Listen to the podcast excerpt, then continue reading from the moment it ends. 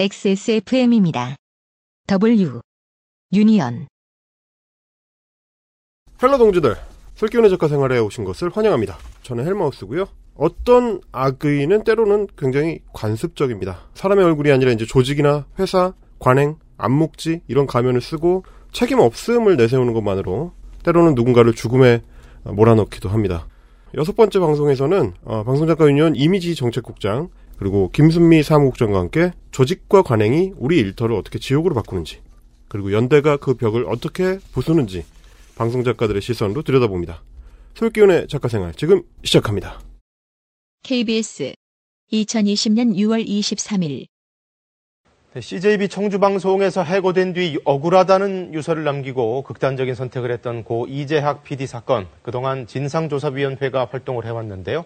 그 결과가 나왔습니다. 지난 2004년 6월부터 CJB 청주방송에서 근무했던 고 이재학 PD.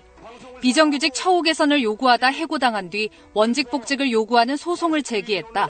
1심 패소 직후인 지난 2월 스스로 목숨을 끊었습니다. 또 해고 후 소송 과정에서 청주방송 측이 동료들에게 진술 번복을 종용하고 강제로 경위서를 쓰게 한 사실도 확인됐습니다. 유가족은 회사 측에 공식 사과와 함께 불법 파견 등 열악한 노동 환경을 개선할 것을 요구했습니다. 조사위는 청주방송뿐 아니라 다른 방송사 비정규직 문제에 대한 법과 제도 개선의 근본적 변화 계기가 마련되는 것이 고인의 뜻이라고 밝혔습니다. 청주방송에서 이제 비정규직 PD로 14년을 일했던 분이 계십니다. 어, 정규직처럼 혹은 때로는 정규직보다 더 열심히 일을 했는데 하루아침에 부당해고를 당하고 근로자 지위 소송에 나섰는데 그 재판에서도 패소하고 결국 이제 억울함을 호소하면서 스스로 목숨을 끊은 고 이재학 PD에 대한 이야기입니다. 아, 지난 7월 22일이고요. 그 이재학 PD가 돌아가시고 난 뒤에 이제 170여일 만에 유가족과 시민단체의 투쟁이 드디어 일단락이 됐습니다. 저희 방송작가 유니온은 이제 이재학 PD 사망 소식이 알려진 뒤에 2월부터 곧바로 규탄 성명을 내고 이제 유가족과 대책위와 함께 이 문제 해결을 위해 힘을 써왔는데요. 그 지난 6개월 동안의 투쟁 과정에서 혹시 뭘 좀 되돌아보고 짚어봐야 될지 앞으로 또 어떤 과제가 남아있는지를 오늘 얘기를 나눠보려고 두 분 모셨습니다. 어, 고 이재학 PD 대책위에 참여해온 방송작가 유니온의 김순미 사무국장 그리고 대책위 진상조사위원회에서 조사위원으로 활동을 하신 이미지 정책국장 나오셨습니다. 안녕하세요. 안녕하세요. 안녕하세요. 그 2년 동안 이제 방송작가 유니온의 지부장을 지내셨는데 어, 최근 좀 어떻게 지내시는지 이제 소개를 좀 해주신다면 아, 네. 지부, 저희가 방송작가 지부가 2017년 11월 11일 출범을 했는데, 이제 네. 출범할 때 이제 지부장 역할을 했었고, 저희가, 어, 2010, 20년 2월까지 제 임기여서, 네. 그래서 제가 임기 끝나고 지금은 이제, 어, 지부장 임기 끝나고, 어떻게 노조에 음. 후배들이 이제 꾸려진 이번 그 집행부에 도움을 줄까 하다가, 제가 이제 지부장으로서 활동했던 것들 중에 이제 조금이나마 이렇게 연속적으로 정책적으로 도움 줄 수 있는 부분들이 있을까 싶어서 제가 정책국장 일 맡으면서 이- 어, 약간의 도움을 드리고 있습니다. 네. 네. 저희 김수미 국장님이야 뭐 출연도 해주셨었는데 간단하게만 좀 소개를 해주시죠. 사무국장 김수미입니다. 그 김수미 국장님하고 이제 이미지 국장님께서 지난 6개월 동안 계속 이제 청주를 오가면서 이 이제 연대 투쟁을 해오신 걸로 알고 있는데 이 과정들을 좀 오늘 좀 돌아보려고 해요. 상암에서 청주까지 왔다 갔다 하려면 저희 이제 노조 사무실이 이제 상암동에 있는데 먼 거리잖아요. 아, 그걸 매주 매주 다니신 거죠, 그러니까. 매주라고 하긴 그렇고 네. 저희가 이제 후반부에 투쟁 후반부에 뭐 투쟁 일정이나 이런 것들이 많아져서 뭐 7월 달에는 좀 자주 갔었는데 매주는 아닌 것 같아요. 저희가 제가 여기 오기 전에 한번 다이어리를 봤는데 네. 제가 한 3월부터 7월까지 11번 정도 청주에 다녀왔더라고요. 11번이요? 예. 아, 그래가지고 이게, 그, 저, 노조 내부에서 얘기를 들어보니까 이제 청주 지리에 이제 혼해지셨다고. 아, 인간, 인간 내비게이션이 되셨다고. 네, 내비게이션 네. 없이 청주 방송을 찾아갈 수 있게 되었죠. 어. 네. 아니 근데 청주 방송 가는 길이 그렇게 어렵지 않아요. 청주 IC에서 쭉 가다가 한 번 이제 익숙한 사거리가 나오면 우회전 딱 한 번 하면 청주 방송이 나옵니다. 역시. 예. 네. 거기가 가슴미, 가슴미. 거기가 사직동이라는 것도 알게 되었습니다. 아, 그러시군요. 그, 방송사가 위치한 그 동네 이름을 알기 어려운데. 어, 이미지 국장님께서는 이번에 이제 투쟁과 연대 참여하시면서 청주방송에 있는 작가들하고도 여러 번 면담을 하셨다 그러던데요. 좀 어떤 얘기들을 하던가요? 네, 이제 그 수명장 같은 경우 이제 대책위에 직접 결합하셔서 네. 이제 실질적으로 여러 일들 하셨는데 저는 음, 그렇지는 못했고요. 저는 이제 주로 어 제가 했던 것은 2월에 유족과 사측과 이렇게 사자가 네. 이 이재학 PD의 죽음 관련해서 진상 조사를 하자 진상 조사 위원회를 꾸리기로 합의를 했었거든요. 음. 네. 그래서 그 뒤에 진상 조사가 꾸려지고 진상 조사 위원회에서 그 비정규직 청주방송 내 비정규직들을 전체에 면담하는 음. 그런 일정들이 있어서 제가 그, 그 부분 중에 이제 작가분들 청주방송 내에서 일하는 작가분들 이제 면담을 하게 되었고요. 음. 어 그것마저도 저희가 우리 가수민 김순미 국장님과 함께 하였습니다. 그래서 저는 이제 청주방송 작가님들 어, 한 절반 정도를 이제 직접 만나 뵙고 얘기 듣고 이제 왔었는데요.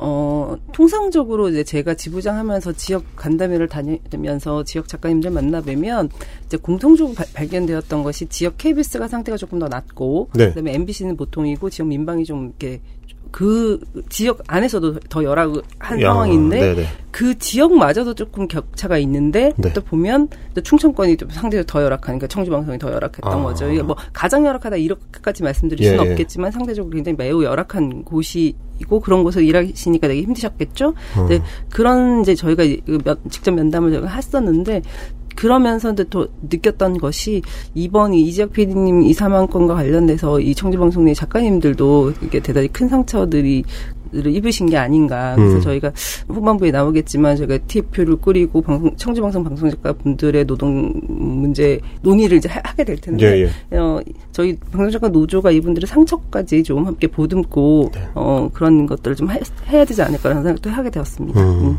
사실 이제 뭐 현장의 연대투쟁이라는 게 뭐 늘 힘들고 어려운 일이지만 이렇게 이제 사망 이후에 대책위가 꾸리면은 더 힘들 것 같아요. 6개월 동안 좀 같이 해오시면서 김부순미 국장님이 좀 어떤 장면이 가장 인상적이었다.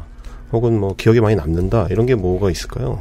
음, 일단락이 된 이후에 지금의 제 마음으로는 하나만 꼽자면 지난달 22일에 최종 합의가 이루어졌는데 그 음. 최종 합의 이후에 28일 날 그 이재학 PD의 명예 복직 행사가 청주 방송에서 있었어요. 그날 이제 정규직 사원증을 청주방송에서 음. 유가족들에게 수여를 하고 예. 언론노조에서도 명예조합원증을 수여하고 음. 이런 행사가 있었는데 음. 정규직 사원증을 받고 나서 그 유가족들이 오열을 했거든요. 아이고. 이제 그 지난 몇 달 동안 사실 매일매일이 고통스러웠을 텐데 옆에서 이제 보기에는 그래도 꿋꿋이 잘 버텨왔다고 생각을 하거든요. 근데 음. 그 사원증 하나를 받고 오열하는 모습을 보고 참 너무 아, 많은 생각이 들었습니다. 어떻게 보면 목숨과도 맞바꾼 사원증이고 음. 유가족 역시 이 투쟁에 또 제일 앞에 서서 투쟁을 했었고 음. 뭐 그랬었죠. 알겠습니다. 그 이미지 국장님은 혹시 뭐 어떤 장면 제일 기억에 남으세요?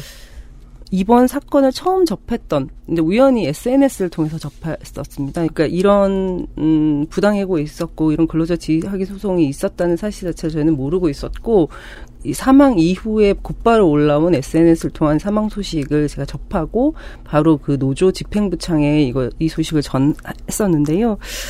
그게 이제 돌아가시고 바로 어 아마 곧바로 기사가 나고 곧바로 제가 올렸던 것으로 기억이 나는데 음 억울에 미치겠다는 유언을 남기셨다. 그 음. 부분이 저희가 이제 방송계 미, 비정규직으로 일하면서 사실 많은 억울한 순간들을 겪었는데 그래서 음 이 정도로 목숨까지 바꿀 정도의 억울함 정도까지는 제가 모르겠지만 그래도 일정 부분 그것들을 제가 알고 있는 사람으로서 정말 제일처럼 방송 작가들은 아마 내일처럼 그런 것들을 느꼈던 것 같고 그래서 저희 집행부 어 바로 이제 저희 이렇게 곧바로 이 후속 작업들을 진행했었던 것 같아요. 네, 네. 그 순간이 되게 기억에 남습니다. 음. 저희가 이제 방송작가 유니온을 만들고 활동을 하면서 그 제일 많이 들었었던 이야기가 결국에는 이제 PD들하고 작가들하고 싸움하려고 하는 거 아니냐. 이런 얘기들이 현장에서는 좀 많이 들었었던 얘기 중에 하나인데, 어, 이 사안 같은 경우에 어떤 비정규직 PD의 그 억울한 죽음과 어, 거기에 이제 곧바로 조문을 하고 성명을 발표하는 방송작가 노조의 활동 양상을 보면 어, 우리 노조가 좀 지향하는 지점이 어딘지를 어, 살필 수 있는 계기였던 것 같기도 해요. 기사로 접하신 분들도 계시고 방송계에 이제 종사하시는 분들이라면 이제 한 번쯤은 대충 어떤 사연이다라는 정도는 들어보셨을 텐데 그래도 여전히 이제 청취하시는 분들이나 이제 시청하시는 분들은 모르시는 분들이 많으니까 어, 이재혁 PD와 관련된 이야기가 어떤 사연인지 직접 한번 사연으로 만나보고요. 어, 들어보고 나서 어, 이야기를 계속 나눠보도록 하겠습니다. 청주 방송에서 14년간 각종 프로그램에서 조연출과 연출을 맡아 일했던 이재학 PD입니다. 2018년 4월 오전 회의를 마치고 제가 맡고 있던 아름다운 충북 스탭들의 인건비 인상을 요구했습니다. 한 시간짜리 프로그램 연출을 맡고 있던 저의 인건비는 회당 40만 원이었고 막내 작가의 경우 회당 30만 원을 받고 있었습니다. 인건비 인상 요구에 대해 청주방송의 H국장은 그만두겠다는 뜻이냐며 언성을 높이더니 바로 해당 프로그램에서 손을 떼라고 통보를 했습니다. 그날 해당 국장은 팀장을 시켜 프로그램을 맡을 외주 업체를 알아보라고 하더군요. 그리고 며칠 뒤 H국장은 제가 연출을 맡고 있던 청주 방송의 다른 프로그램 쇼 뮤직 파워에서도 손을 떼라고 통보를 했습니다. 수년간 제자리였던 스탭들의 회당 인건비 인상을 요구했다는 이유로 저는 이렇게 14년 동안 일했던 청주 방송에서 쫓겨났습니다. 이름만 프리랜서였지 저는 방송사에 간이 침대에서 자는 일이 하도 많아서 라꾸라꾸라는 별명까지 얻었을 정도로 일주일이면 7일을 회사에 나와 일을 했습니다. 정규직 직원들과 다를 바 없이 아니 오히려 더 열심히 일했습니다. 열심히 일하다 보면 저도 정규직이 될 수 있겠다는 희망을 갖고 있었기 때문입니다. 그런데 이렇게 하루아침에 모든 걸 잊고 쫓겨나게 되다니 너무나 억울합니다. 억울해 미치겠습니다. 저는 이제 어떻게 해야 될까요? 방송 작가가 아니시니까 PD셨으니까 뭐 작가 대나무 숲에 올라온 이야기는 아닐 텐데요. 이게 어디로 제보가 됐던 건가요? 네, 이 사연은 지난주에 저희 팟캐스트에 출연하셨던 박정규 의원이 네. 활동하는 직장갑질 119에 제보가 됐던 사연입니다. 요때 이제 이 PD님께서 해고가 된 시점이 2018년 4월이었고 아마 곧바로 이제 제보를 하신 것 같아요. 그래서 직장갑질 119에서 같이 그 소속 변호사와 함께 2018년 9월에 청주지법에 원직 복직을 요구하는 근로자 지위 확인 소송을 제기를 하게 됩니다. 음. 한 소송이 1년 4개월가량 진행이 됐고, 근데 이제 올해 1월 22일에 그 1심 결과가 나왔는데 네. 패소를 했어요. 네. 그래서 이제 그 패소 결과를 받아듣고 너무 괴로워하고 스트레스와 뭐 심적 부담 이런 거를 심하게 느끼다가 올해 2월 4일 이렇게 극단적 선택을 하게 되셨죠. 사연 중에서 사실 제일 좀 안타까운 내용이 정규직처럼 일했다라는 대목인데 이 방송계에서 일하시는 분들은 다 아시겠지만 그렇게 사실 구분되지도 않잖아요. 이 정규직처럼 일하고 비정규직처럼 일하고 할 수 있는 현장이 아니어가지고 뭐 거의 모든 노동 현장이 마찬가지겠습니다만 특히 방송계에서 일하는 분들이라면 정규직 비정규직을 구분해서 일할 수 없다는 거. 그래서 이분이 느끼셨을 그 어떤 박탈감이 어느 정도 무게였을지를 짐작하고도 남을 것 같은데. 저희가 통상적으로 이제 방송계에서 일하다 보면 식구라는 표현을 많이 하잖아요. 그렇죠. 일할 때는 이제 식구인 거예요. 일할 음. 때는 식구니까 신분이 어떻게 되든지 네. 간에 정규직이든 비정규직이든 간에 프리랜서든 간에 식구니까 정말 헌신적으로 일하기를 음. 주인 의식을 갖고 일하기를 네. 요구받죠. 네. 그런데 권리를 요구하는 순간 딱 얘기하죠. 어, 음. 너희는 어 프리랜서이기 때문에 혹은 음. 비정규직이기 때문에 그 너희가 받을 수 있는 권리들이 아니야라고 얘기받잖아요. 그렇죠. 상징 같은 거라고 생각이 들어요. 이렇게 저희가 이제 진상조사 보고서 어, 요거 잠시 보여드릴까요? 네. 예, 이게 이제 진상조사 보고서인데요. 고 이적 PD님께서 얼만큼 청주 방송의 식구처럼 일했는지가 이제 보여지는데 음.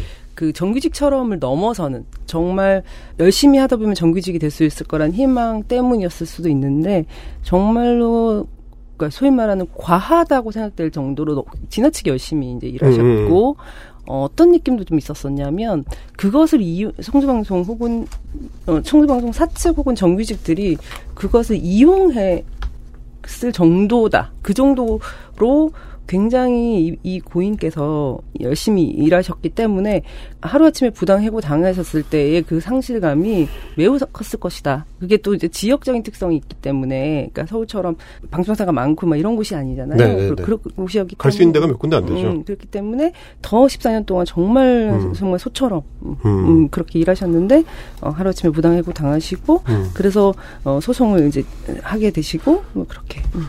이게 이제 소송을 제기했을 정도면 이분이 실제로 일을 하실 때 거의 어, 정규적으로 일하는 사람처럼 일을 했다는 얘기가 되잖아요. 실제 내용이 어떤지를 좀 소개를 해주시면 좋을 것 같아요. 프리랜서 지위였기 때문에 이렇게 일방적으로 해고가 쉬웠던 거지 사실 네. 정규직이라면 이렇게 해고가 하루아침에 쉬운 건 아니잖아요. 그게 그렇죠. 일단 문제였다는 거를 말씀을 드리고 아까 보여드렸던 저 진상조사 보고서가 227페이지짜리예요. 음. 지금 이제 공개가 됐고 저희 방송작가 유니온 홈페이지에도 자료실에 이제 올려놔서 네. 다운받아서 이제 내용을 보실 수 있는데요. 이 진상조사 보고서에 이제 밝혀진 거에 따르면 고인이 어떻게 일을 했는가. 청주방송에서 음. 국장, 뭐, CP, 상급자에게 보고를 하고, 그리고 지시를 받아서 일을 수행하고, 회사 장비를 사용했고, 음. 연출을 하면서 회사 정규직들에게 업무 지시까지 하면서 연출을 해요. 음. 뭐 그런 것도 있고 지역 방송이라서 지자체 보조금 사업 이런 거 많이 하거든요. 네네네. 그 보조금 보조금 사업도 전담해서 일을 하고. 뭐 그러니까 카메라 감독은 회사 정규직 직원인데 네네네. 이재학 PD의 지시를 받아서 일을 했다는 아, 거죠. 그렇죠. 연출자니까요. 네. 아 그런데 어, 우리 직원이 아니다 너는. 네, 아 그렇게 했다는 거구나. 네, 네. 예, 이런 알겠습니다. 내용들이 이제 진상조사 보고서 결과에 나옵니다. 어떻게 일을 했는지. 사실 이런 것만 봐도 이 근로 실질이라고 하잖아요. 어떻게 일을 했는가. 이거는 정확히 프리랜서가 아니고 정말 노동자성이 인정된다. 음. 이렇게 보고 있고 정규직 직원하고 다름없이 일을 했다. 더 열심히 일을 했다. 뭐 요렇게 볼 수 있겠고 또 굳이 거론을 하지 않더라도 저희가 이제 뭐 청주 방송 뭐 직원들 작가들 특히 이제 면접 조사에 같이 했었잖아요. 이 작가들에게도 다수로 들었고 음. 사실상 청, 이재학 PD가 일한 실질이 너무 크기 때문에 아마 음. 재판 결과가 나오면 모두 승소할 것이라고 생각하고 있었다. 청주방송 내에 모든 사람들이 승소할 것이라고 생각하고 있었다. 이런 말들을 하더라고요. 근데 이게 당연할 수밖에 없는 게 회사에 다닌다고 하면 어 지위와 그 계급이 있어서 그 상급자한테 이제 보고를 하고 컨펌을 받고 그다음에 이제 그 내용을 다시 이제 자기의 이, 이 부하들 혹은 뭐 같이 일하는 사람들한테 이제 전달을 해서 어 그걸 가지고 이제 같이 일을 만들어 나가는 건데 지금 말씀하신 것처럼 청주방송 CP한테 어 뭐 CP나 국장한테 보고하고 그 결과를 가지고 다른 정규직 직원들한테 이제 연출자로서 어, 업무 지시를 해가지고 실제로 같이 일을 했다. 네네. 그러면 회사에 다니는 사람이잖아요, 이 사람이. 어? 그리고 거기서 하나만 예. 더 나가 보면 이제 이분이 이제 외부에서 네. 방 피대기 때문에 내부에서만 일하는 사람이 아니잖아요. 그렇죠. 외부에 촬영을 다니고 아까 네. 말씀하신 것처럼 외부 행사 그 소위 말하는 후원을 따내오고 이런 거를 해- 했던 분이시란 말이죠. 그럼 외부에서 이 사람을 어떻게 보았느냐? 어, 어. 촬영을 갔을 때 어떻게 보았냐?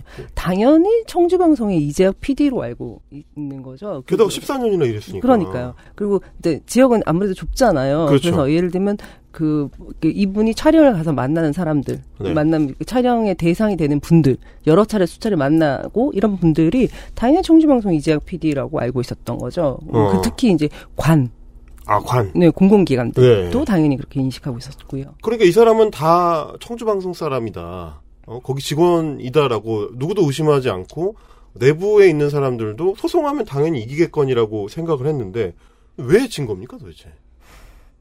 재판이 네. 이 근로자 지위 소송이 사실 이제 여러 차례 수차례 사실상 저희가 음 그런 얘기 하는데 고 이재혁 PD는 전국의 모든 방송사에 있다 저희가 이렇게 얘기하거든요. 음, 음. 사실상 이제 많잖아요. 저희가 알다 네. 뭐 여러분들이 이 방송 보시는 어 여러분들이 보시는 모든 방송사에 사실은 다 있습니다. 이런 비정규직. 음. 그러니까 정규직이지만 그러니까 사실상 정규직이나 정규직 대접을 받지 못하고 네. 계신 분들이 정말 많은데 이 분들이 이제 이제껏 계속 방송사를 상대로 근로자 지위 소송을 해서 대략적으로 저희가 흐름이 네. 상당히 많이 승소하는 흐름 속에 있거든요. 음. 그럼에도 불구하고 너무나 당연히 이길 수밖에 없는 이 소송은 왜 그럼 뒤집어진 거냐. 네. 이- 이제 의문이 들 수밖에 없고 그, 그 답을 사실은 이 진상조사 보고서가 갖고 있기는 한데 네. 대략적으로 이제 이렇게 딱 두 문장을 말씀드릴 수 있어요. 1번은 회사가 확인해 줄 수 있는 진술을 해- 한 진술한 사람들을 회유하고 협박했다. 아, 네, 그거 하나와 또 하나는 이 소송하는 판결했던 그 어, 청주 지방 법원이 이 재판팀이 구시대적으로 판결했다. 그렇게 저는 이렇게 개략적으로 이렇게 말씀드리고 좀 자세하게 우리 네. 신영장님 음. 생각 좀 그러니까 이제 청주 재판 같은 경우에 이제 재판부의 판단이 조금 보수적으로 네네. 됐다. 노동자 실질에 대한 이제 평가를 하는 데 있어서 어, 구태적으로 네. 어, 올드하게 옛날식으로 평가를 했다. 이제 이런 부분이고 하나는 좀 귀에 딱 꽂히는 얘기가 진술을 하려고 했었던 사람들을 회유하고 협박했다. 이건 무슨 얘기입니까? 심지어 진술 한 사람을 번복하다. 어. 네네. 두 가지를 잘 짚어주셨어요. 청주 방송의 재판 방해, 그리고 이제 법원의 잘못 된 판단. 이게 음. 딱두 가지로 꼽을 수 있는데, 먼저 이제 재판 방해. 네. 라고 하면 아까 말씀하셨는데 이제 이 재판이 진행되면서 고인의 동료 중에 세 분이 진술서를 작성해 주셔, 주셔가지고 제출을 합니다. 네. 고인 측에서. 네. 그래서 이 청주 방송에서 어떻게 일했고 뭐 요런 건 근로자성을 좀 뒷받침해 줄 수 있는 진술서를 작성을 증거 자료를 하는 제출을 하는데요. 음. 나중에 이제 이 작성 진술서 자- 제출했다는 사실을 안 방송사에서 진술서를 작성해 준 분들이 청주 방송에서 근무하고 있는 사람들이잖아요. 네. 이 직원들이기 때문에 이 회유와 압박을 해요. 회사가 패소하면 패소를 하더라도 문제를 일으킨 사람들은 살아남을 거고 진술서 작성한 사람들만 피해 볼 거다. 너네 찍힌다. 아, 그렇죠. 네. 뭐 너는 아이 아빠고 가장인데 네. 가정을 생각해라. 연봉 계약직인데 잘 생각해라. 뭐 이런 식으로. 회사 지면 가만 안 두겠다 이런 얘기잖아요. 그렇죠. 그리고, 그리고 진술서를 이제 번복하는 네. 그런 사실관계 확인서를 작성을 요구를 합니다. 그러니까 앞에 내가 했었던 이재학 네. PD가 우리 회사 직원처럼 일했다라는 진술을 네. 번복합니다. 네네. 번복, 그, 어떤 식이었냐면, 네. 뭐, 그때 진술서는 이재학 PD가 요청을 해서 좀 인간적인 관계가 있어서 네. 서명만 해준 거다. 내용을 제, 제대로 보지 않고 서명만 해준 거다. 이런 식의 내용의 사실관계 확인서를 작성을 하게 하죠. 그래서 다시 이걸 법원에 제출을 하, 하게 됩니다. 아, 그러면 이제 이재학 PD께서 마지막에 말씀해 주셨던 억울해 미치겠다라는 게 무슨 맥락인지가 여러 가지로 좀 중첩이 되는 것 같은데 말하자면 믿었던 동료들도 그렇게 떼어내는 짓을 그렇죠. 방송사는 물론이고 지난 동료들한테도 어떻게 보면 이제 배신을 당한 것 같은 기분에 처할 그럴 상황을 만들러 간 것 같네요. 너무나 이길 수밖에 없는 소송을 이런 이유로 이제 짓게 되면서 이것은 추정하는 바입니다만 네. 대단히 절망감이 큰 정말 큰 절망감이 드셨던 것 같아요. 드셨을 것 같아요. 네네네. 그래서 희망이 조금 보여야 재심도 하고 막 네. 그렇게 할 텐데 그러니까 예를 들면 계속 증거가 이렇게 다 뒤집어 이런, 버리니까. 어, 이런 식이 되면 음. 제- 예를 들면 재심해서 무엇이냐 약간 이런 식의 어떤 절망감과 음. 큰 억울함들을 음, 느끼셨지 않았을까. 그래서 그 이후로 굉장히 음. 신체적으로나 정신적으로 극도의 스트레스를 받으셨다고 하시는 음. 이- 이진성 보 서에 나오는데요. 음, 저희가 노조 활동을 하다 보면 그 근로자 확인 소송이라고 하는데 노동자성을 인정받으려고 하는 이제 소송들이 많잖아요. 엄청 많잖아요. 네. 뭐 방송 작가나 이제 방송계뿐만 아니라 다양한 업계에서 이루어지고 있는데 요즘은 그거를 좀 넓, 폭넓게 인정하는 게 이게 추세인데 저희가 그렇죠. 알기로는 네. 아무리 이제 사측에서 방해를 하더라도 사측에서 방해하는 거야 뭐 모든 확인 소송이 다 마찬가지니까 그러면 대체적인 법원의 흐름에서 봤을 때는 좀 좀 이렇게 튀는 재판이 나온 거잖아요. 이거 이거는 어떤 문제가 있었던 거라고 보십니까? 일단은 네. 최근 이제 뭐 이 프리랜서 특히 이제 방송 프리랜서의 이제 대법원 판례들을 좀 보면 네. 이제 저희 작가들 같은 경우는 아직 뭐 이렇게 소송에 대한 판례는 없죠. 저희가 이제 소송을 해야 되는데 자, 없고 아, 소송 사례 판례가 없다기보다 승소 사례가 아, 아직 없죠. 승소 사례가? 네. 그렇죠. 음. 근데 그 PD 부- PD VJ 요요 직군에서는 승소 사례가 꽤 있어요. 아, 네. 뭐 문화방송 PD의 그 노동자성 인정 음. 인정 사례도 있고 프리랜서 PD의 노동자성 인정 대법원 판례도 있고 뭐 교통방송 프리랜서 PD의 그 노동자성 인정 판례도 있고 음. 뭐 특히 요 청주 방송에서 몇 년 전에 그 조연출이었던 분이 일하다 아 일을 하고 이제 동료들이랑 축구 경기를 하다가 그 사망하는 사건이 있었어요. 음. 근데 이제 이게 산재로 인정이 되느냐 안 되느냐 이게 소송을 했거든요. 네네. 그래서 이제 노동자성이 인정받으면 산재 인정이 되잖아요. 근데 그- 심지어 그 청- 같은 청주 방송의 그 조연출 도 승소를 했어요. 비정규직이었는데 이제 예. 노동자성을 인정받은. 네. 당시에 이재학 PD도 같이 조연출로 있었던 아. 그 시기예요. 네, 네. 그래서 사실 요 이재학 PD 같은 경우에는 최근에 판례로 보면 당연히 승소해야 되는 판례인데 네. 아까 말했던 그런 진술 번복 하나 있었고 음. 특히 청주 방송에서 증인으로 나왔던 가해자라고 해야 되나요? 해고 지시를 내렸던 네. 국장이 이제 네. 주요 증인으로 나왔는데 음. 그 사람의 이제 진술 요런 것도 있었죠. 고인은 해고당한 게 아니고 스스로 자발적으로 그만둔 거다. 음. 이런 진술을 하면서 뭐 약간 이제 저희는 위증이라고 생각을 했는데 네. 대책위에서는 그런 네. 이제 위증과 관련된 또 이제 자료 제출도 했었고 또 이제 고인 측에서 청주 방송에 그러니까 증거 자료는 대부분 청주 방송에 있을 거 아닙니까? 그렇죠. 이 고인이 일했던 뭐 여러 가지 서류들이나 뭐 결제 서류 뭐 네. 이런 것들 그래서 고인 측에서 청주 방송에 요청했던 그런 문서 제출 요구가 있었는데 그거를 청주 방송이 제대로 이행하지 않았어요. 아, 이상한 그러니까 내가 청주 예. 방송에서 직원처럼 일했었던 그 증거 서류들을 제대로 제출을 안 했다는 거죠. 예, 그렇죠. 무관한 그- 서류를 제출하거나 아주 극소수만 제출하거나 음. 이런 식으로 음. 재판에 제대로 임하지 않았던 네. 거죠. 근데 이제 법원에서 제대로 문서를 제출하게 하고 그렇죠. 그래야 되는데 그-. 이제 법원이 또 그것도 제대로 하지 않았어요. 결국에는 이제 판결할 때 저희는 이제 고인 측에서 유- 원고 측에서 주장했던 여러 가지 주장과 이런 것들을 법원이 배척을 하고 음. 청주 방송에서 이제 주장했던 내용들만 법원이 받아들여서 이런 1심 결과가 나왔다고 예, 생각을 하고 있습니다. 그 이제 구시대적인 판결이다라고 아까 말씀해 주셨던 것들이 결국에는 방송사 측에서 주장하는 거를 대부분 이제 받아들이고 네. 어, 이재학 PD 측에서 주장하는 거는 받아들이지 않거나 어, 증언들이 이제 번복되면서 결국은 이 판결로 예. 이어진 그런 문제인 것 같은데. 저는 그 이제 여기 녹음하면 오면서 네. 순미국장과 나눴던 이 얘기 중에 되게 재밌고 인상적이었던 부분이 이 재판팀에서 되게 중요하게 생각했던 단어가 네. 조연출이다.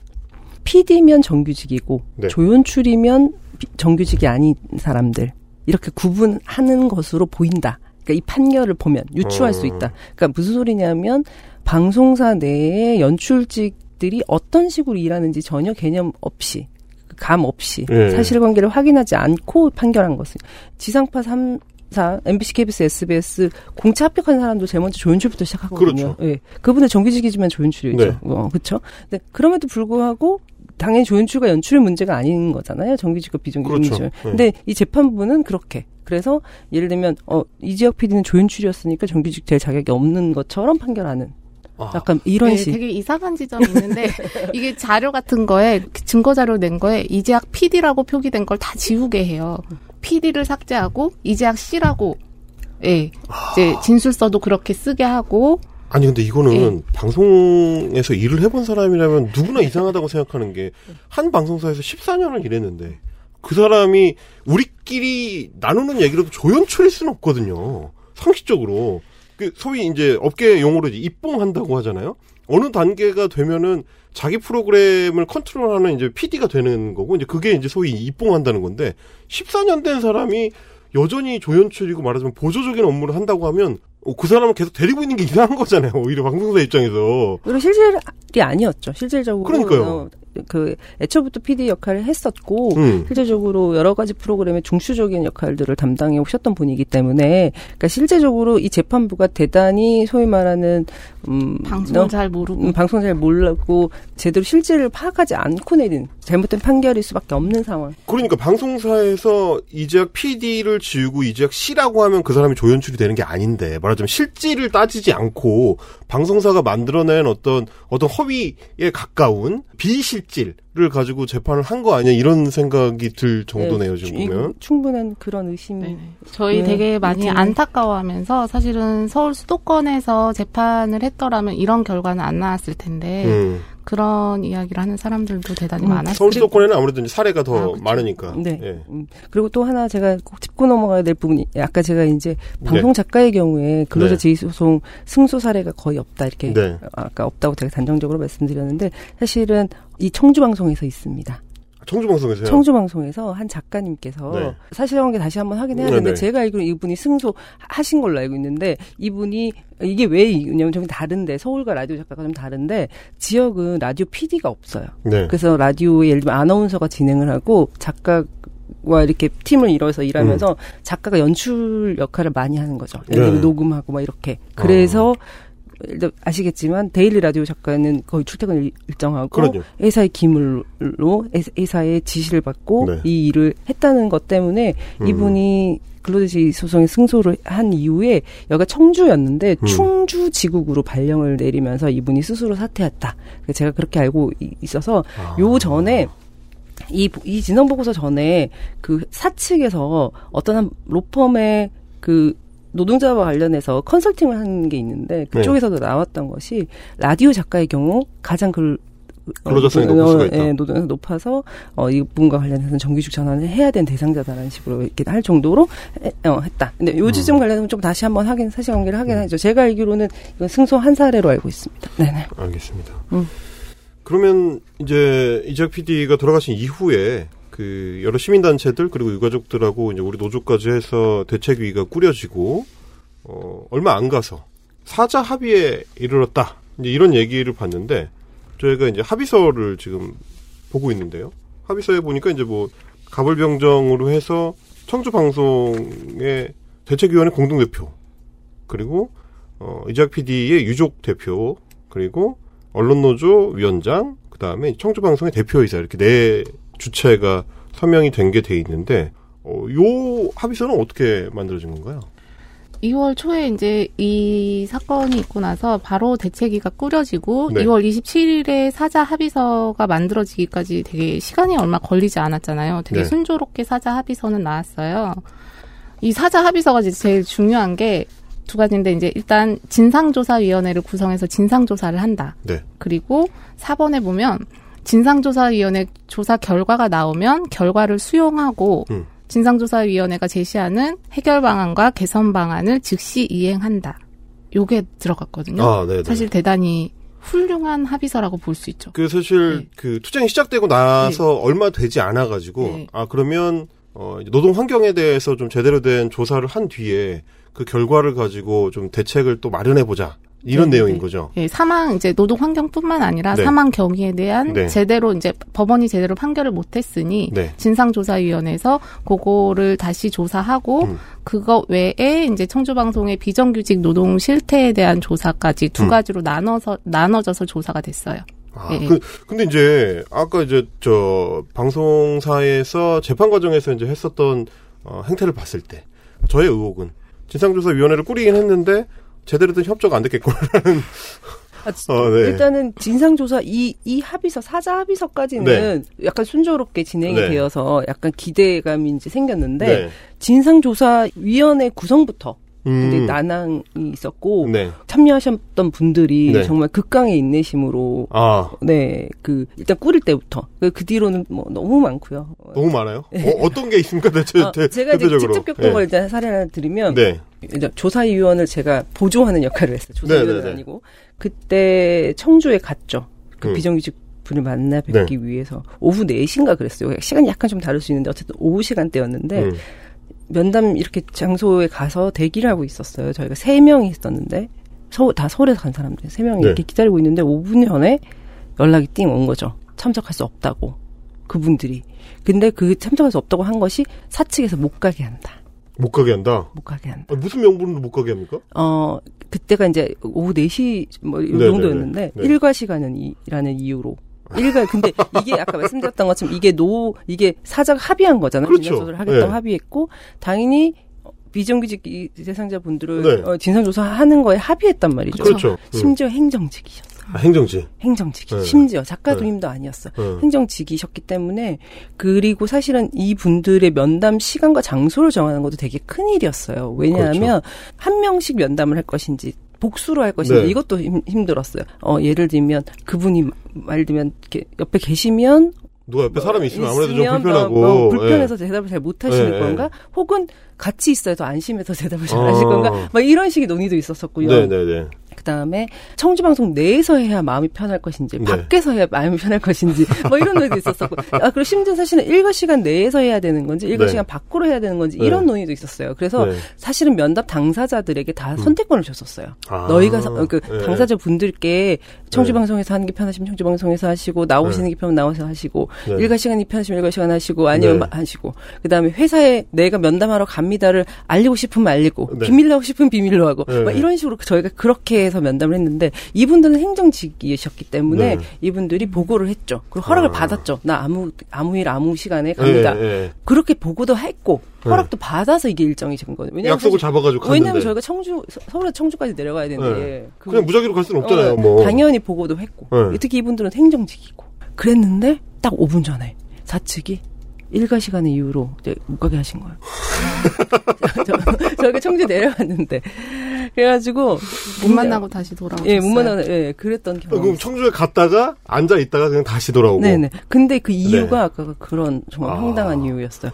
그래서 그때는 그분이 행정직 두 분이 같이 하시기로 하셨나? 뭐 아무튼 그, 네네. 그렇게 하셨는데 그렇게 됐었고요. 이런 그- 사, 살이 나오는 사례들을 네네. 뚫고. 그래서 이제 그거를 항, 항의하고 그것을 이제 정상적으로 이제 네. 지- 하는 걸 제가 제- 지켜봤었거든요. 네네. 그 아까 말했던 조사위원이라는 분이 직접 사측 상대로 이제 항의하고 이거를 이제 제- 원상 복귀시키어서 음. 그 행정직 분에 다시 제 음, 면담 음, 일정을 잡아가는 걸 보면서 아 정말 몸에 살이가 나오겠다 이런 생각을 했었고 저것이 어떻게 가능할까 저 정도의 극강의 인내가 어떻게 가능할까 생각을 했었을 때 아 정말 이 고 이적 PD의 죽음의 진상을 밝혀내려는 사명감 네. 그 그런 것이 없으면 사실은 정말 엎어버리고 싶잖아요 그렇게 그렇죠, 되면 그렇죠. 사람이 네. 감정적이 되고 아씨, 하지 마. 그 예, 예. 근데 그것이 아니라 어. 만들어가는 다시 행정직 그 분들의 면담 일자를 다시 잡을 수 있게끔 만들어가는 그런 것들을 보면서 대단히 아 대단하다 그렇게 생각하였던 결, 어, 사례가 있었네요. 그럼 우리가 이제 그런 어떤 사측의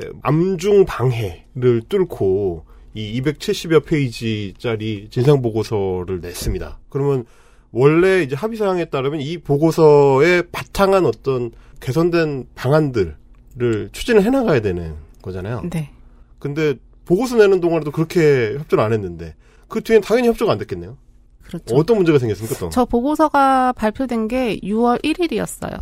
6월 1일. 예. 사실 이제 보고서가 나오면 2월 달에 합의했던 대로 음. 그대로 이제 결과를 인정하고 음. 보고서에 나온 대로 이제 이행을 해야 되는데 그렇죠. 보고서가 나오고 나서 최종 합의가 나왔을 때가 7월 22일이잖아요. 네, 네. 네. 그러면 한 50일 정도 회사가 이제 뭐라고 해야 되지? 이행 약속을 하지 않았던 네. 거죠. 하나만 더 말씀드리고 싶었던 게이 진상조사위원회를 꾸릴 때 네. 사측의 추천위원도 있었어요. 아, 예. 예, 그, 그러니까 사, 소위 말하는 사, 보통 다 들어가게 돼 있죠. 네, 예. 사측이 추천하는 변호사도 있었고 음. 심지어 차- 사측이 그러니까 청주방송의 고위직 분이 직접 여기 참석하기도 하셨거든요. 음, 예. 그렇게 해서 만들어진 진상 보- 어, 보고서임에도 네. 불구하고 이제 소위 말하는 수용을 못하는 거죠. 받아들이지 못하는 거죠. 그래서 인정하지 않고 어 소위 말하는 이, 이 2월에 만 했던 그 사자 합의의 약속을 이행하지 않았기 때문에 음. 곧바로 저희가 이제 그래서 사실 6월 1일부터 7월 22일까지는 이 진상 보고서 결과를 이행해라 요 아. 싸움이었어요. 아. 네, 약속한 대로 진상조사 보고서 이행해라 합의대로 이행해라. 그래서 이제 천막농성도 예. 같이 하고 두 분 다 이제 천막농성 할 때도 가셨었죠. 네, 그렇죠. 어, 뭐 1박 2일로도 하시고 뭐. 예. 이 더운 날씨에. 그때는 그렇게 덥진 않았는데 네. 모기가 많았어요. 그리고 공교롭게 올해가 네. 막 그렇게 막 역사적인 무더위 이런 해는 네. 아니잖아요. 네, 네. 그런데 어 그 천막 농성장에 앉아 있으면 제가 생각했던 거는 덥다기보다도 네. 불쾌지수, 어. 끈적끈적하고 괴롭고 어. 어, 힘든 그 런 그리고 이제 이 진상 보고서를 인정하지 않는 네, 그래서 사측 때문에 더 화가 어, 나는데 불쾌한 감정. 네 기후 때문에도 날씨 음. 때문에도 불쾌하면서 상당히 그 천막농성 안에서 이렇게 아까 말씀드렸던 저희는 네. 사실은 음 그게 이제 청주방송 사 바로 앞에서 있는 있었는데요 천막농성장이 음. 저희는 사실은 365, 24시간 계속 있는 게 아니잖아요. 그런데 거기 계속 상주하시는 분들이 계셨었거든요. 음. 그래서 음 대단히 힘드셨을 것으로 추정됩니다. 네. 저희 이제 충북 대책이라고 서울에 있는 대책이랑 또 별도로 음. 충북 민주노총과 충북 그 시민사회 단체들이 결합한 충북 대책이 분들이 그 청막 농성을 24시간 지키면서 대단히 아침, 점심, 저녁으로 또 이제 선전전 음, 음. 이런 피켓팅 이런 것도 하시고 음. 대단히 고생을 많이 하셨어요. 근데 이제 이 패턴을 보면 사실은 아주 익숙한 패턴인데 이게 시간 끌기잖아요. 네. 이게 이제 처음에는 합의를 해주고 뭐 진상조사도 해봐라 그거 가지고 뭐 다른 얘기도 좀 해보자 이렇게 했는데 막상 시간이 지나면 어 말하자면 관심에서 좀 멀어지는 거를 노리는 것 같은 음. 그렇게 해서 시간을 끌면 사람들이 이제 지치고 그러면 점점 자기들한테 저 유리한 판이 될 거라는 예측에 따른 이 시간 끌기 같은 느낌인데 그럼에도 불구하고 7월 22일에 결국에는 합의를 할 수 있었던 이, 이 배경 이랄까요? 그런 게 뭘까요? 음, 일단은 이제 그 시간 끌기 하면서 이제 지치기를 바랬던 거고, 근데 음. 이제 저희가 보여줬던 모습은 지치지 않고, 사실은 이제 투쟁의 수위를 점점 더 높여가는, 음. 요런 식으로 이제 진행을 했었고, 요 50일 정도의 이제 진행 과정을 보면 진상조사 결과가 나오고 음. 최종 합의서를 다시 써야 되잖아요. 진상조사 결과에 따라서 어떻게 사과를 할 것인지, 네. 어떻게 이제 명예회복을 할 것인지, 그리고 비정규직 들 고용 구조 개선을 어떻게 할 것인지 이제 음. 좀더 구체적인 합의서를 써야 되는데 그 합의문을 만들기가 대단히 어려웠어요. 음. 뭐 잠정 합, 합의문 이 정도로 만들자라고 회의 때 이제 이야기를 했다가 하루 이틀이 지나면 또 다른 이야기를 하고 청주 음. 방송에서 음. 그런 식으로 이제 계속 회의했던 결과가 뒤집어지고 뒤집어지고 네. 이런 과정들이 반복이 됐던 거죠. 음. 그러면 이제 회의하는 자리에서는 이 정도로 만들어 봅시다라고 네. 같이 얘기했던 게 어, 들어가서 결제 받으려고 하면 자꾸 빠꾸가 된다는 얘기예요. 예, 그래서 네. 사실은 이제 요 사건이 있고 나서 원래 이제 대표이사였던 이두영 대표이사가 이제 네. 책임을 지고 그만뒀거든요. 음. 근데 여전히 이제 뒤에서 이것을 관, 관여하고 있다. 이두영 회장의 뭐 결제를 받아야 되는 거 아니냐. 네. 좀 요런 이야기들이 막 계속 나왔었죠. 지금 낯선 실명이 이제 거론됐는데 이 민영 방송사의 최대 주주가 네. 지역 건설사의 대표인 거죠. 아, 그러니까 네. 지역 건설사가 이 청주 방송의 대주주인데요. 네네. 그 그분이세요. 아까 그 실명이 아, 나오셨던 네네네네. 분이. 네, 네. 아. 그래서 처음에 이제 문제를 하고 대표이사직에 물러났지만 네. 결국 그분이 결정을 해야 되고 수용을 해야 되는데 결국 그분이 이제 이제 오너니까 결국에. 네, 네, 네. 예. 음. 아, 그런 어떤 문제들도 같이 좀 얽혀 있는 거 예. 그래서 이제 잠정 합의됐던 내용들이 계속 바뀌고 바뀌고 하면서 이게 시간이 오래 걸린 거예요. 음. 그러면 7월 22일에 결국 이제 어떤 결정을 우리가 만들어냈는가? 이, 이것도 좀 설명을 해 주실 필요가 있을 것 같아요. 이게 어떤, 어떤 의미가 있는 결정들이었는지, 이 투쟁의 결과를 어떻게 좀 평가를 하십니까? 유족이 없었다면 정말로 이거 힘든 싸움, 그러니까 불가능했던 일이다라고 생각되고요. 제가 그 천막농성장 1박 2일 방문했을 때 저희 그 유족 또 고인의 동생분이신 유족 대표분이 네. 계셨는데 그분의 표정이 많이 지쳐 계셨어요. 근데 그게 어떤 음, 단순히 지침보다 어떤 뭐랄까 이렇게 어 모든 에너지 인- 인간의 모든 에너지를 좀다 쏟고 있구나 그것이 뭔가 이렇게 탈진되어 있다 이런 느낌이 들 정도로 음. 되게 힘드셨 극강의 힘든 피로감을 보였는데 근데 그것 을 넘어서는 음. 강인한 정말 결의가 느껴지시더라고요. 그래서 음. 어떤 느낌이 있었었냐면 약간 이제 과격한 표현도 있으셨어요. 내가 만약에 이렇게 대책위가 꾸려지지 않고 여러분들 이렇게 도와주지 않으셨으면 내가 그러니까 정말 살인이라도 했을지도 모른다 이렇게 얘기하시면서 음. 그 표정이나 그 눈빛이나 이런 아우라를 잊을 수가 없- 없는데 그 음. 결국 장례식 때부터 지금까지 네. 그렇게 유족분들이 그 강인한 뭐랄까 이 문제를 금전적인 합의 이런 식이 아니 그 문제를 해결하지 않겠다 음. 정말 제대로 명, 고인의 명예 회복을 하고 음. 그다음에 이 또 다시 이런 일을 재발해서는 안 되겠다 마- 그렇게 하지 않겠다 이거에 음. 정말 강한 의지를 가지시고 이 문제를 해결하신 게 아닌가 음. 싶습니다. 네.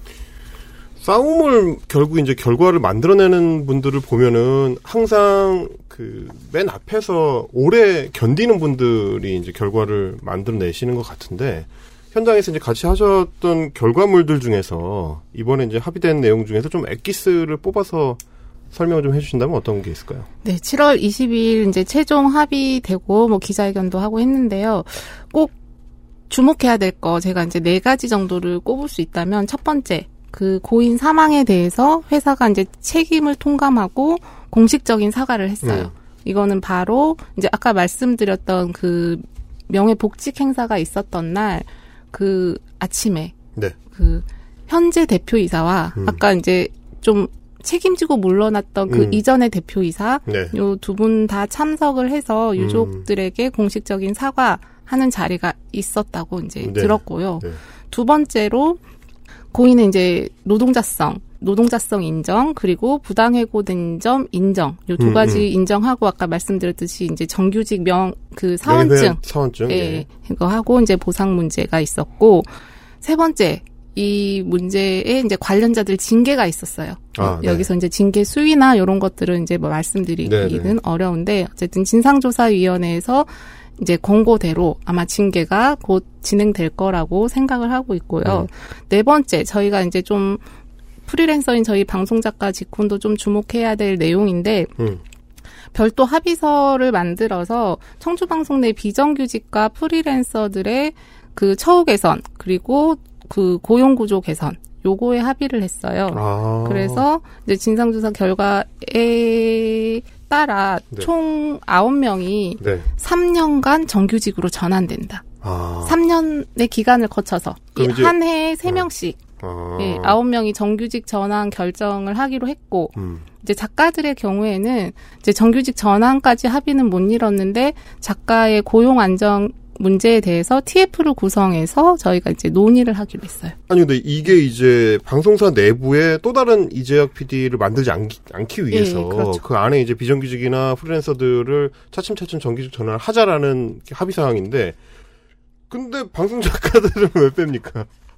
방송 작가는 왜 이게 지금 제가 이 합의안을 보니까 다른 비정규직들은 2022년 12월 31일까지 전환 완료가 이제 목표인데 방송 작가는 2번이라고 따로 빼가지고 2020년 7월 31일까지 TF 구성만 돼 있네요. 그 TF를 꾸려보고 테스크포스를 해봤는데 안 될 수도 있다는 얘기잖아요. 이왜왜 네. 이렇게 되는 겁니까 이거는? 그렇죠. 사실 이제 저희 방송작가 유니온으로서는 대단히 아쉬운 대목이긴 한데 네.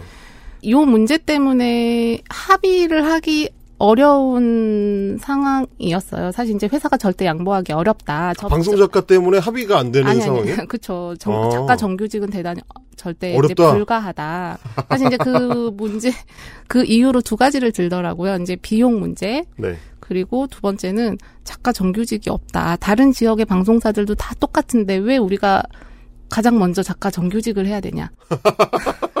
아니 일단은 제가 그걸 좀 지적하고 싶은 게 일단 TBS 교통방송에 정규직 사례가 이- 있고요 이미 네. 이미 어, 지난해부터 전환돼 가지고 지금 일을 하고 계시고 또 하나는 마치 그거 같은 느낌인데 어, 경력직 신임 뽑는 것처럼 아니 어디선가는 시작을 해야 시작이 될 거 아닙니까? 그렇죠. 어, 어디선가는 작가군에 대한 정규직 전환이 시작이 돼야 다른 데서도 따라가는 거지. 아, 다른 데가 먼저 하면 우리가 할 수도 있습니다. 이런 식으로 얘기하면 영원히 안 되는 거 아니에요. 네, 맞아요. 그 그게- TBS 사례를 모르셨나 봐요. 모르나 봐요.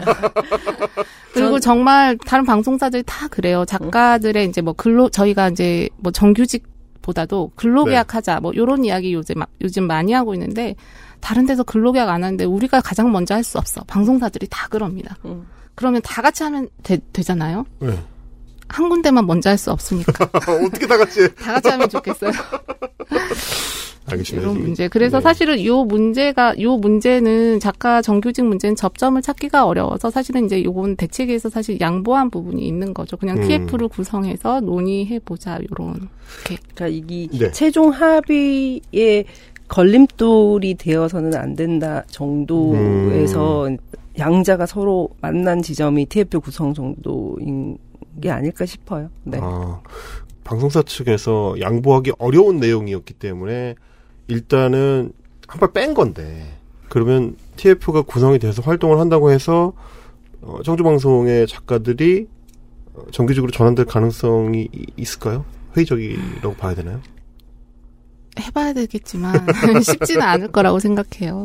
예. 아, 알겠습니다. 일단은 뭐 우리한테는 좀 아쉽지만 방송사 내에 이제 연출직 비정규직들한테는 반가운 소식이긴 한데 근데 제가 이제 갑자기 이 말씀이 이제 네. 생각났는데 제가 이제 작가분들 직접 이제 면담하면서 그분들의 근로 실질들을 확인하는 작업들을 제가 좀 했었잖아요. 네, 제가 지역 작가님도 많이 만나 뵙다고 생각했는데 네, 이분들처럼 정말 청주 방송의 직원처럼 일한 작가님을 을 본 적이 없어요. 그러니까 정말 완전 사실상 직원처럼.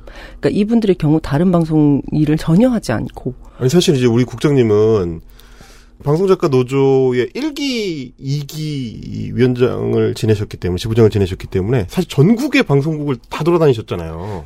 방송 구국이라기보다는 그냥 지역의 작가님들을 봬요. 그래, 그렇죠, 그렇죠. 그래서 그분들이 실제로 어떻게 일하시는지를 낱낱이 목격을 하셨는데 그 중에서도 제일 심한 경우라는 거죠. 그러니까 사실 지역에서는 방송사를 옮기는 횟수가 그렇게 많지는 않은데 네, 어 이분들은 정말로 청주 방송에 그러니까 예를 들면 그 전에 이전 방송 경험이 없고 네, 청주 방송에서 일을 시작해서 청주 방송에만 일하고 있고 음, 다른 별도 일을 하지 않는 정도. 아, 그 정도의 실제 근로 실질을 갖고 계세요. 우리가 합의를 이뤄내고 약속을 받아냈다는 거는 굉장히 중요한 일이니까요. 그럼에도 불구하고 이제 몇 가지 좀 걸리는 게 좀 전에 말씀하신 방송 작가의 그 문제하고 2022년까지 쪼개서 한다는 건데 어, 이, 이거는 확실하게 약속을 받을 수가 있는 거겠죠 우리가? 아, 이제 이게 부정적이라고 생각하는 말씀을 드리는 건 아닌데 네.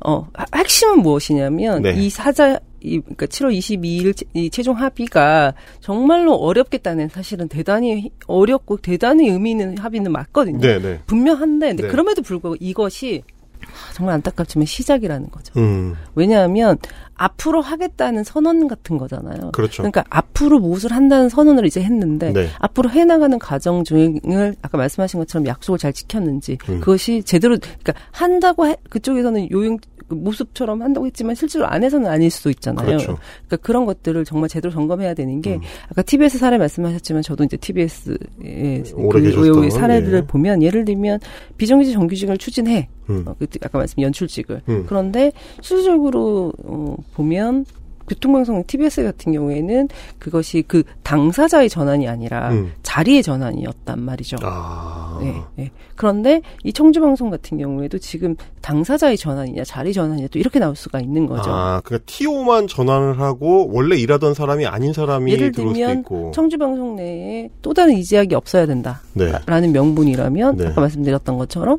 어, 비정규직 정규직화 하는 거잖아. 음. 이렇게 하면서 자리의 정규직을 얘기할 수 있는 음, 거죠. 그러면 음. 실제적으로는 또 이- 달라지는 문제니까요. 음. 이제 이건 정말 예고요. 이렇게 갈게 네네네. 아니고요. 그러니까 다시 말씀드리지만 이건 정말 시작이다. 이번 음. 7월 22일 하, 어, 합의를 제대로 이행하는 것 관련돼서 정말 꼼꼼하게 어, 잘 확인하고 점검해 나가야 된다. 음. 이제 정말 어렵고 큰 오히려 더 어렵고 큰 싸움이 지금부터 음. 시작됐다. 이렇게 생각되기도 합니다.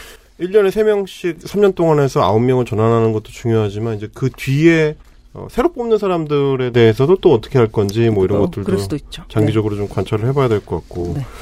결국엔 좀 말씀해 주신 것처럼 비정규직 노동자들이 이제 정규직화 되는 거 특히 방송 현장에서는 정말 정말 흔치 않은 굉장히 귀한 사례가 하나 만들어진 거 그거에는 우리가 어, 의미를 깊게 둘 수 있을 것 같아요. 이, 이 단초를 앞으로는 좀 다른 방송사들, 다른 지역들까지 좀 넓혀가려는 단초를 삼아야 되겠죠, 우리가? 그러면 TBS가 실제적으로 어쩌면 지상파 전국 지상파 최초로 뭐 비정규직 정규직 추진했다 이렇게 네. 그 했었는데 이제 민영 방송사 중에서는 어쩌면 첫 번째 사례가 될 수 있는 사례인 거죠. 음. TBS 같은 경우 는 민영은 아니니까요. 네.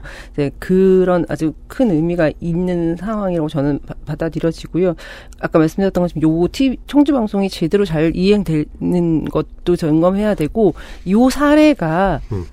타 방송사로 어, 확산 되게끔 그 요 정도 수준에 준하는 정도는 음. 이게 오죽하면 합의를 했겠습니까 사측에서 이거는 사실 합의할 수밖에 없기 때문에 네. 합의한 거잖아요. 그럼 아까 말씀드렸던 것처럼 전국에 정말 많이 소재한 방송사의 또 다른 이재학 PD가 지금 이 순간에도 어 일하고 계실 거거든요. 네. 비정규직이라는 신분으로 그러니까 그분들이 또 다른 이재학이 없 있도록 어, 만들어가는 다른 방송사에도 이 정도의 합의 내용들이 주, 적용되어 나가는 그런 것들도 반드시 어, 추진되어야 된다고 생각됩니다. 네. 중요한 첫발인 것 같습니다. 뭐 자꾸 이제 방송사랑 뭘 합의를 하려고 하면 어, 다른 사례가 없었는데 왜 우리가 처음이 돼야 되냐? 어? 자꾸 이런 얘기를 하니까 그럼 옛다 사례라면서 이제 줄 수 있는 네. 그 단체 단초를 이제 저희가 처음 만들었다고 생각을 하고 앞으로는 이게 이제 우리 방송 작가들뿐만 아니라 다른 방송사 그리고 지역사들한테까지 좀 어, 널리 좀 퍼져나갈 수 있었으면 좋겠다 그런 생각을 해봤습니다. 오늘 저 이적 PD 사건을 짚어봤는데 어, 다양한 주제와 사례로 이제 다뤄보는 난장 토크 술기운의 작가 생활이 어느덧 저희 예정도 이제 10회 중에서 벌써 이제 중반을 넘어섰습니다. 일주일에 1회 녹음하는데 어, 우리 수미 국장님의 표정이 점점 어두워지는 어, 너무 빡세다라는 점점 네. 다크서클이 내려앉고 있어요. 오늘 녹음이 6회째거든요. 네. 저희가 이제 10번을 계획, 하고 있는데, 네. 이제 절반의 문턱을 이제 넘어섰습니다. 네. 10번 빨리 네. 하고, 예, 우리 순미 국장님처럼 이렇게 그 술기운의 작가생활 제작에 많은 분들이 참여를 해주고 계신데요. 술기운의 작가생활 프로듀서이자 오디오 편집 유승균 PD, 촬영 및 영상 편집 서상준 PD, 유튜브 영상 편집 이승원 강민석 PD, 엔지니어 윤세민, 어, 대본 김호경 작가, 자막에 이윤정 원진주 작가 수고해 주시고 계시고요. 어, 제작기획과 총괄의 방송작가 유니온 사무국이 함께하고 있습니다. 진행은 해마였습니다.